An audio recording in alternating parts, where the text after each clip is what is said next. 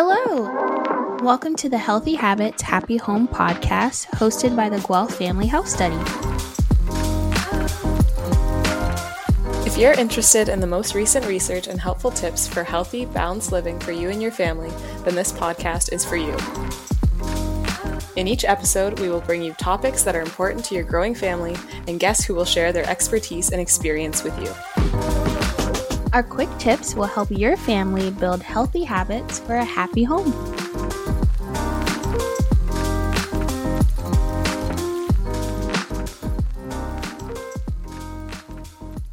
Welcome back to the Healthy Habits Happy Homes podcast. I'm Tamara. And I'm Marcian. And today we're excited to have Dr. Lana Vanderlee join us. Dr. Vanderlee is an assistant professor of nutrition at Laval University. Dr. Vanderlee's research focuses on examining the impact of population level policies and interventions that influence the food environment. Dr. Vanderlee's research aims to identify ways that the public and industry stakeholders can promote healthier diets among Canadians and globally. Welcome to the podcast, Dr. Vanderlee. Thanks so much for the invitation. I'm happy to be here. Amazing. We're really excited for our conversation today. And to get us started, can you tell us a bit about yourself, your current role, and how your education and experiences led you to where you are now? Sure. So I am an assistant professor at Université Laval in Quebec City, and I'm also a researcher at Centre NUTRISS, Centre de Nutrition, uh, Santé et Société, uh, here at Université Laval in Quebec City.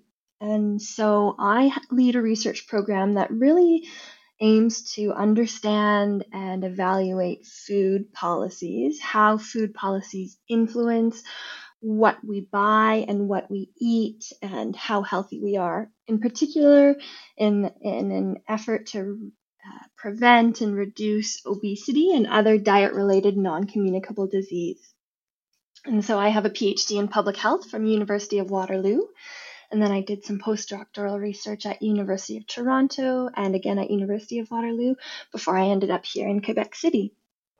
That's awesome. And what important research. and I feel like I I would love to I know we're focusing on a few things today, but definitely love to speak with you more just in depth about all of your research.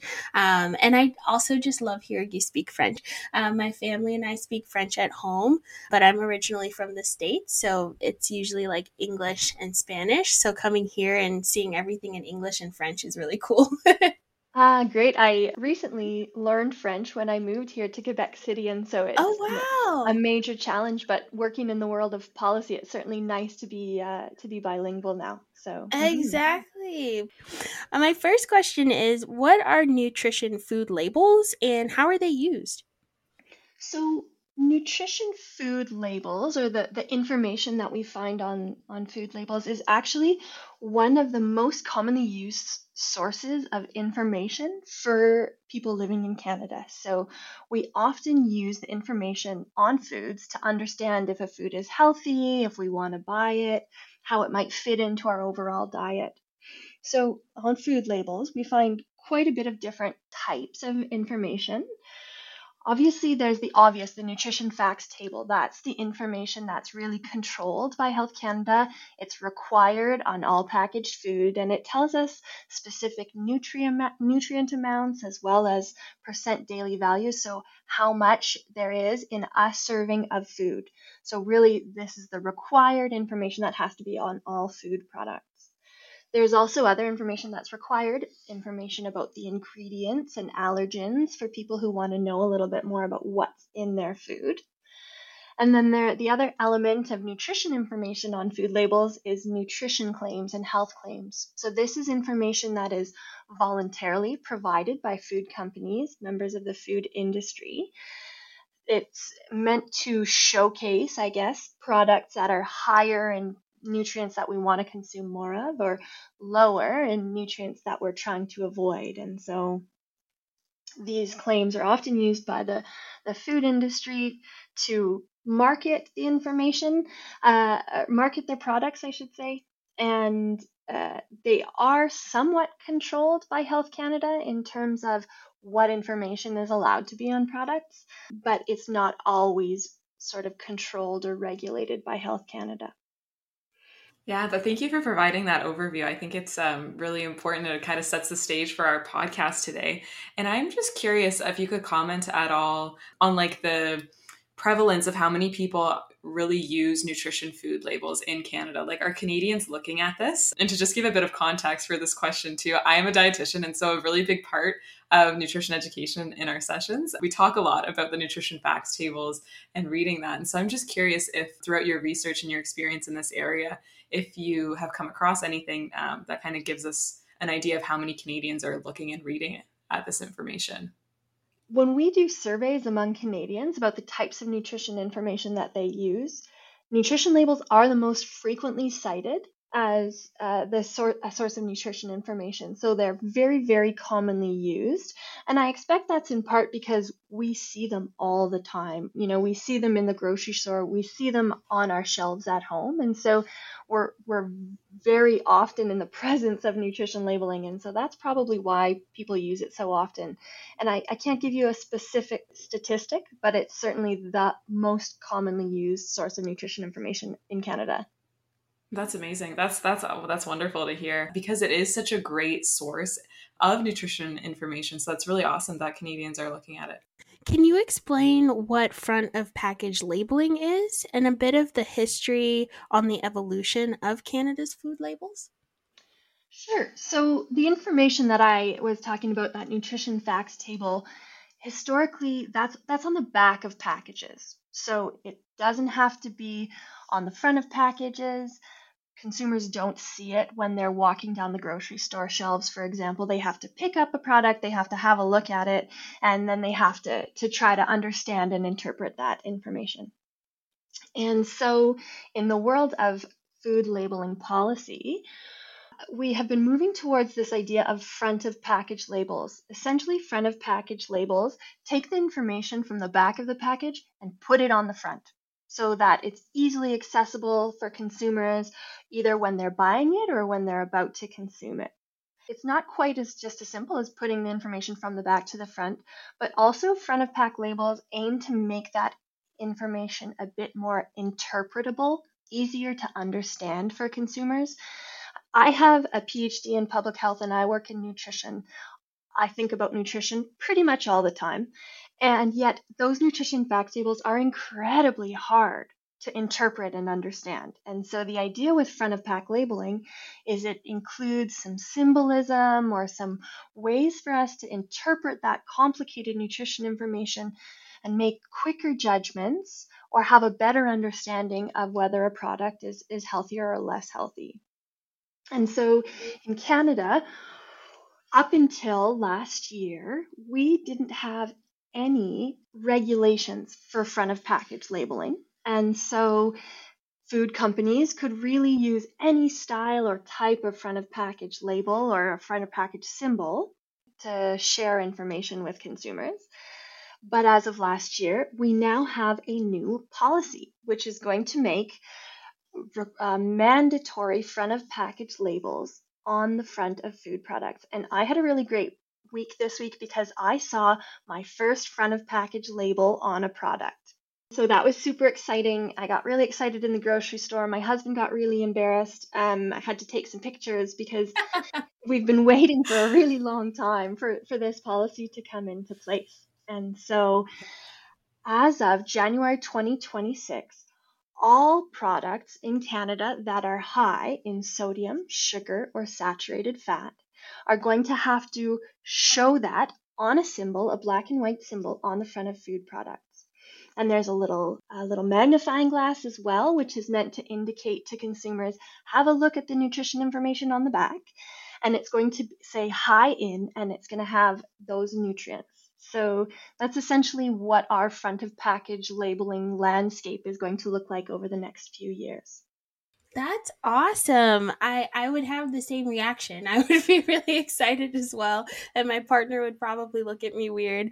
But I, I think it's phenomenal that Canada is adopting this policy because, you know, from personal experience, I have family members who struggle with diabetes or hypertension, and it can be really hard to make those, you know, food kind of decisions on what to eat. And then to understand just like you said if you with a phd can find those labels tricky you know the everyday person they have also found it a struggle as well. And so i think just pointing it out making it more manageable is going to be so helpful. And hopefully we can see the management of these chronic conditions be easier. Hopefully we can see just the the prevalence of it decrease things like that. And then just as a health professional back in the day it was also I, I could understand how patients with these chronic conditions were exhausted just on managing this on a daily day to day basis and all that they have to think about. And so this can ease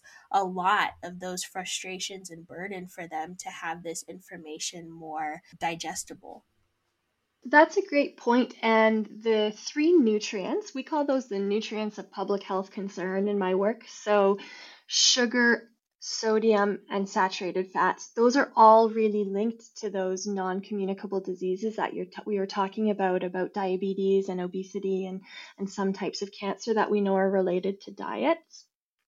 And so, the labels are actually based on that information on the back any product that has higher than a 15% daily value is considered a lot or high in in Canada uh, as part of Health Canada's sort of messaging around healthy foods. And so for most products, that's what those symbols mean is that it has a, a product has greater than 15% of the daily value for those three nutrients. And so that's quite high, and we would want to try to avoid it if possible. Yeah, definitely. And so, with that, how is front of package labeling important in guiding consumer choices and how does it impact public health as a whole? So, we know that front of pack labeling is one of our policies that can help to contribute to healthier food environments, which we're going to talk about, I think, in a little bit, and, and healthier food policy. But it does help support informed consumer choices. So, consumers don't have to base their choices on the information that we have on the front of packages.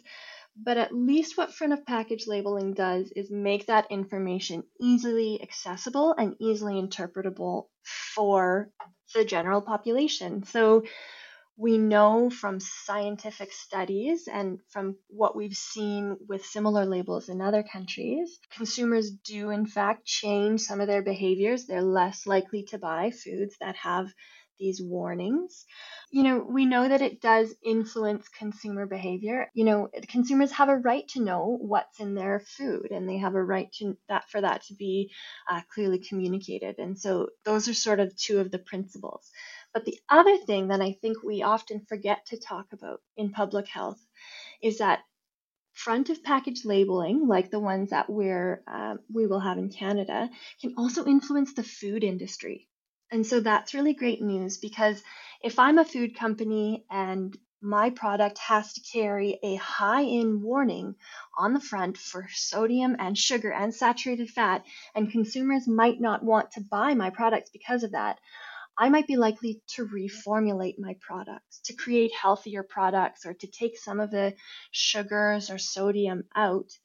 And we know from research that in other countries that does indeed happen, that we see slowly the food supply shift towards a healthier food supply because food companies don't want to have those labels on their products that's encouraging to hear. I think just again just being around family members who who can struggle with different chronic illnesses that has been a conversation that we've had a few times just about like in some ways the responsibility of the food industry.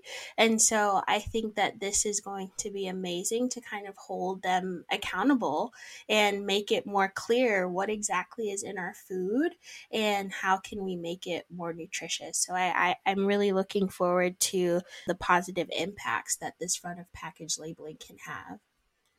How does Canada's approach to front of package labeling and regulations compare to other countries? That's a great question. So, there are a number of different approaches that, that governments are taking in order to try to communicate better to consumers. So, this high in symbols, or sometimes they're called warning symbols, that's really evolved in Latin America and Central America. So, in Chile and Mexico, for example, those countries have already had these type of policies in place for a couple of years. And so that that really informed a lot of the policy decisions in Canada what was happening in in Mexico and Chile but also Israel and Peru and others. So a number of other countries do have this type of warning symbol. Now they don't always have this magnifying glass. Many other countries opted for stop signs to sort of also be an element of symbolism to symbolize, you know, stop and have a think before you uh, before you eat or purchase this food. But this idea that these are sort of the warning symbols, and the nice thing about this policy is that it's mandatory. So other countries like Australia has a health star rating system. And I think we as a society have become quite good at rating things with five stars, whether it's our you know, our, our Uber driver or our meal or our Netflix show. And so the idea in Australia is that five stars is good and zero stars is bad. So they use a, a star, health star rating approach. In the United Kingdom, they use traffic lights where uh, they have some select nutrients on the front of package, and if it's green, it's good, and if it's red, it's bad, and if it's yellow, it's sort of moderate. So there's all sorts of different approaches. They have different pros and cons. Um, but Canada's is really the only way so far we've seen that's become sort of a really uh, mandatory policy. I guess, sorry, I'll add that also there are logos that some countries use. So just for a healthy product, if it has a, an overall healthier nutritional profile, then some countries have a voluntary logo that companies can put on their products. It seems to me that we're moving away from that a little bit to, to providing a bit more information that's a bit more interpretable. Yeah, that's that's sort of where we're at globally.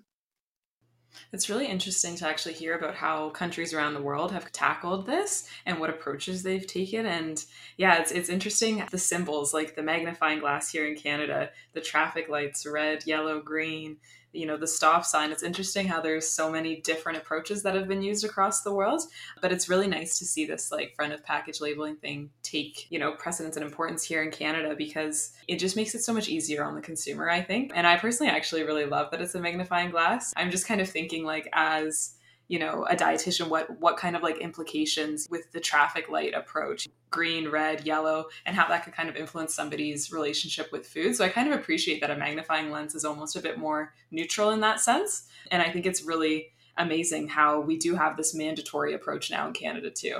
Yeah and it is hard to to balance because for example we know that consumers are actually more likely to take note of something if it has color but the food industry doesn't particularly like red warnings. And so there were a lot of conversations around that. And, you know, there's public health evidence and there's food industry influence. And what comes out at the end is sort of a, a policy.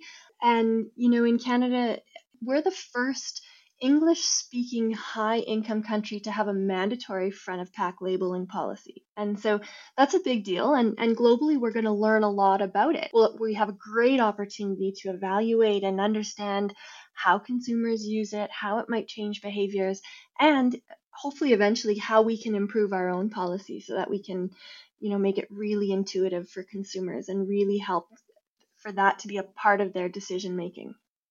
Yeah, that's a really, really impactful way to put it, actually. Like, what a massive opportunity this is for us and how much we're going to be able to learn from it, too. So, we did kind of touch on earlier, hinting at that food environment piece. So, can you explain to our listeners what a food environment is and how does front of package labeling fit in? When we use the term food environments, I'm really talking about all of the things that influence what we buy and what we eat. And there are a number of different factors that influence our food environment. So, things like the cost of food, things like the marketing of food, things about something fundamental like the nutritional quality of the foods in our food supply.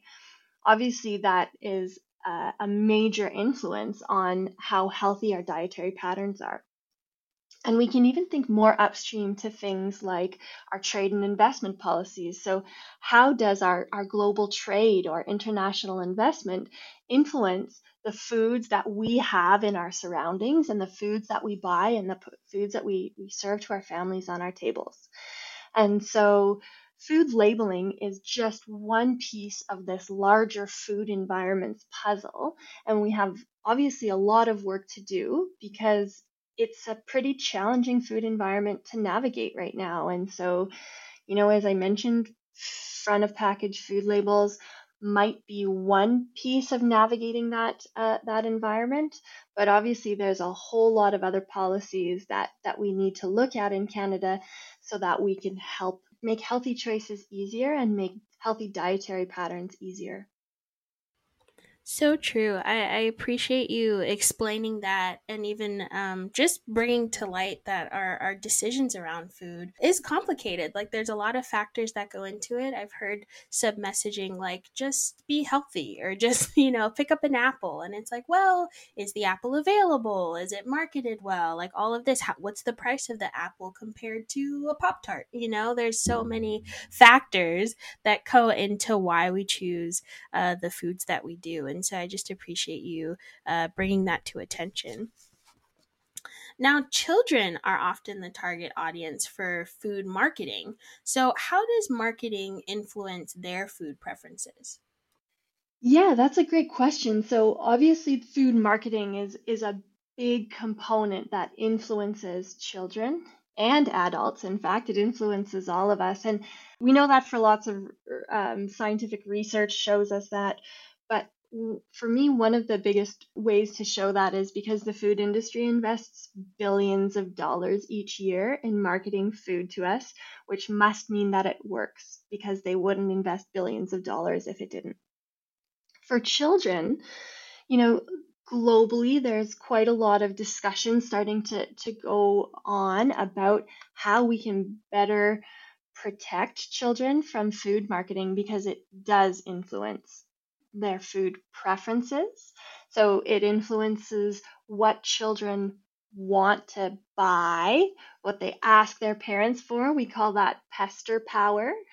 When kids see foods marketed to them in particular, or foods that are made really appealing to them, they're much more likely to ask their parents for it, whether it's in the cereal aisle. I know that's the story of my life with my two uh, young ones at the in the cereal aisle, or at the checkout in a million other places throughout the day. And so we know that it certainly influences their preference or their attitude towards food. So they they think that things would taste better or they are more likely to want to buy it. And we also know that it influences their consumption as well. So if they see food marketing that's targeted to children, kids are more likely to consume more of a food product, for example.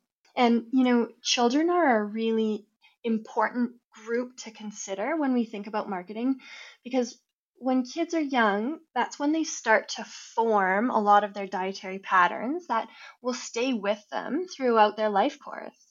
And we also know that children they create these relationships with brands throughout their life course and i'm sure you know you and listeners can reflect on some of the you know those classic characters that we have seen on in grocery stores forever. I'm thinking about Kit Kat Kaka, Snap Crackle Pop from Rice Krispies, or Tony the Tiger. These are great examples that historically they've been around for a very long time, and we know that they they are, are tempting for children. Children they create these brand relationships, and then they they love these products. They're more likely to eat them.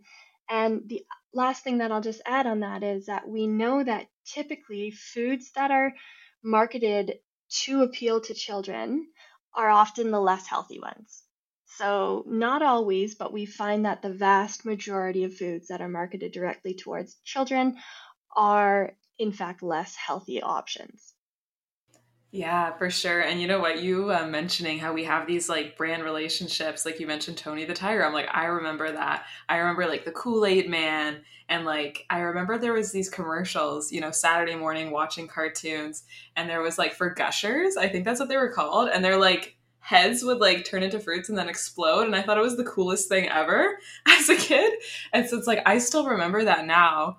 And I'm sure too with children now, I mean, for us, it like for myself and for Marcienne, you know, it was mostly from TV like watching cartoons and like those commercials but now children are exposed to you know social media right like there's so many more ways of getting that marketing across that it's kind of interesting how much more there is to it now right beyond just TV. Absolutely. So we we talk a lot in in this space about digital food environments because they are mm. a bit trickier in terms of, you know, yes, technically Facebook, you know, you can't have a Facebook account if you're under 13 years old, or you can't mm-hmm. have a, a TikTok account or an Instagram account, but we know that's not the case. We mm-hmm. know that younger children often have those accounts so that they are exposed to a lot of social media. You know, kids are on YouTube all the mm-hmm. time.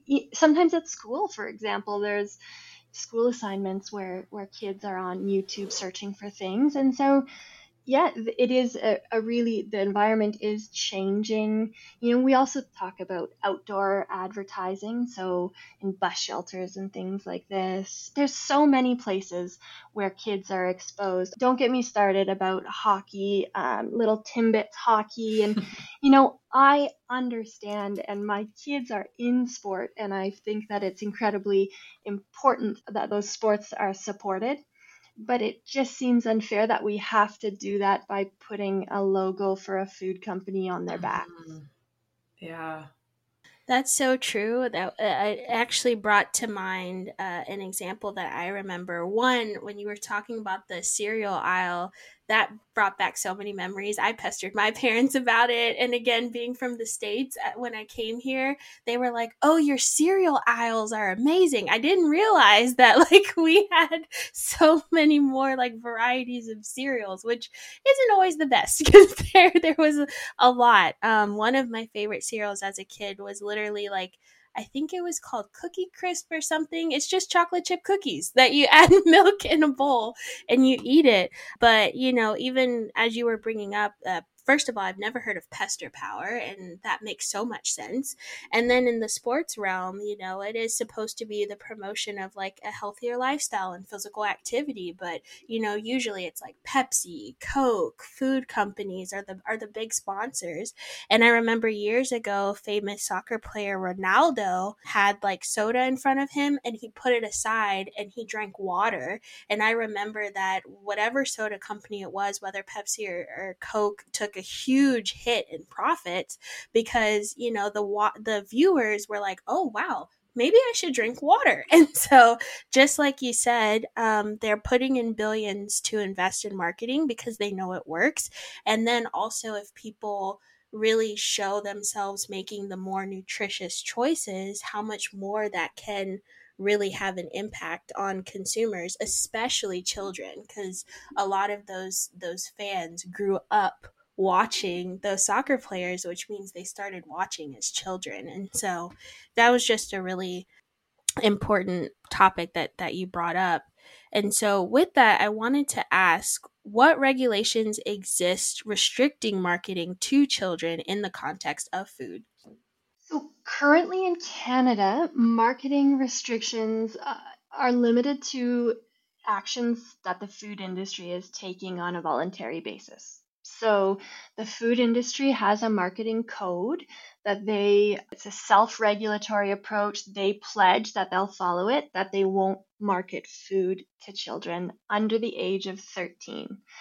And oftentimes regulations are aimed at children under the age of 13 because there's quite a bit of research to show that certainly younger kids aren't able to really distinguish between what's advertising and what's truth, what's real. And so they aren't able to understand that advertising may be trying to target them in some ways or try to influence them. And so the food industry right now regulates themselves, except in the province of Quebec, where here since the 1980s they have a consumer protection act in place that doesn't allow any marketing of anything at all to directly to children under the age of 13. So we have a bit less marketing of food to children because of that here in Quebec. But essentially, other than that, it, it's really just the industry saying, oh, don't worry, we won't market. But, you know, we just talked about the cereal aisle, which is full of marketing to kids. And so, you know, there are perhaps some instances where the food industry does limit their marketing to young children, but it, it's not, in fact, working all that well. And so, Health Canada is actually in the process of trying to establish, so they've proposed a policy that would restrict some marketing of unhealthy food to children. That's still under quite a bit of discussion, and it would only cover TV and digital marketing mostly. So it wouldn't include, for example, product packaging, it wouldn't include product sponsorship. There's some other challenges with that, what the proposed regulations that Health Canada has, you know, asked and is consulting about right now. But there is certainly some discussion happening at the federal level to see if we can try to restrict some of that marketing to children.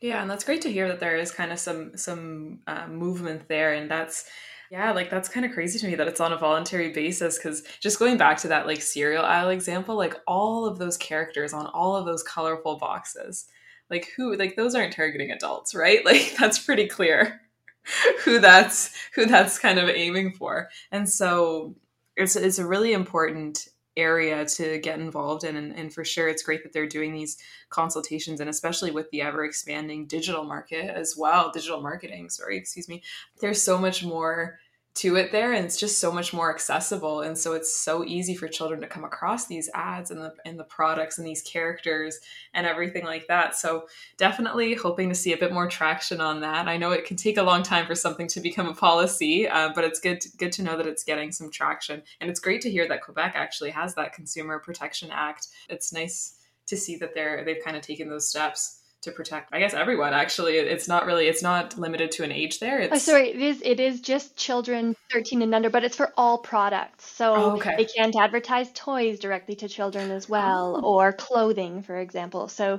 it, it's really just reducing all marketing directed to yeah. children mm-hmm. which is great yeah but i'm just going to add one little thing it is great and a lot of the global policies really do focus on children who are 13 and under. But I just want to mention that, you know, while we know that that children are because of their stage of cognitive development that younger children may be more vulnerable to marketing it's important to add that some research shows that even up until the age of 18 that children are i say children because we often we refer in my work up to uh, for everyone up to the age of 18 are children mm-hmm. um, and so that even adolescent brains, for example, are still somewhat more vulnerable. And also, I think we can all kind of imagine adolescents in their social situations are also incredibly vulnerable to external influence. And so, there's also, you know, a need for us to think as a society, I think, about how maybe we can limit the exposure of marketing of unhealthy food to adolescents as well. So, you know, Snoop Dogg might not be attractive to my three and five year olds, but Snoop Dogg might be attractive to a 15 or 16 year old. And, you know, so some of those elements of how we can protect older children as well. Yeah, definitely. And this kind of brings up uh, something kind of more recent in my head. And this is totally probably like a whole other podcast on its own, but I'm just going to say it now with like the prime energy drinks like and how heavily those were marketed to adolescents and like the craze that it created based off of the social media influencer that was promoting this you know caffeinated beverage it's it's just so important to think about it you're right not just under 13 but up until under 18 is really important because adolescents are very much so influenced by these yeah, things as for well sure. and so what can parents do to empower their children to make healthier choices despite all of these influences yeah uh, it's a tough question, and in a way, I I dislike the question, and I only say that because I hate to think that it's parents who should be responsible for having to you know, limit the influence of marketing on their children. So let me just say that outright that I really think that this is something that the government uh, or governments need to focus on and that it shouldn't fall into the laps of parents. So, uh, parents' solidarity on that one. But I do think that there are some ways that, you know, parents can help to make their children more aware of some of the food marketing. And actually, Health Canada, as part of Canada's food guide, there is a section on uh, how you can talk to your children about food marketing. So, increasing their awareness just so that they know that, you know, why are these fun characters on foods? Well, they're doing it because they're really trying to make you want to like it and and talking to kids about that and that's not I'm not an expert in that, but there are some resources that I could point to in Canada's food guide that could be useful for parents when they're thinking about food marketing for themselves and for their kids. Thank you for that response. Honestly, when you said that, I was like, that is so true. I think that, you know, there's a lot of responsibility that's put on consumers. And I'm so glad that there's policies that are happening or in talks that are, tr- that are trying to put the responsibility back on the producers because it's very, very difficult to have, you know, these, these billions of dollars worth of commercials and their athletes they look up to and influencers they look up to and social social media posts that look cool and engaging and then mom and dad are like mm, this might not be the best choice and it's like but but like uh look at all that i'm i'm they're being fed and then just like you mentioned before even the social aspect of it as well i think more than food, uh, like you mentioned with what Quebec is doing, the clothes, the the toys. If you don't have it, there's a sense of like social uh, exclusion because you you don't have what other people have. You're not consuming what other people are consuming, and so I I think that your response was it was great. It, I, I really just appreciate that because there is a lot already put on parents just in general with trying to keep their kids alive and happy and healthy and growing up that you know there there needs to be some responsibility put back on those who produce these things and who advertise and market these things. So I just appreciate that. And you know, you bring up the the social element of that and now I'm just going to tell a personal story, but my five year old is in kindergarten. And so she came home from, from school. And the other day, do you know what bear paws are? I do, yes. yes. The parents definitely who are listening know what bear paws are um, because they are, you know, these perfectly little packaged, not particularly healthy cookies that are so easy to have in your purse or to put in your lunch and i try not to have a lot of bear paws in in my world but i do uh, the other day my daughter came home and she just said mom everyone in their lunch had bear paws today and i was the only one who didn't have any bear paws.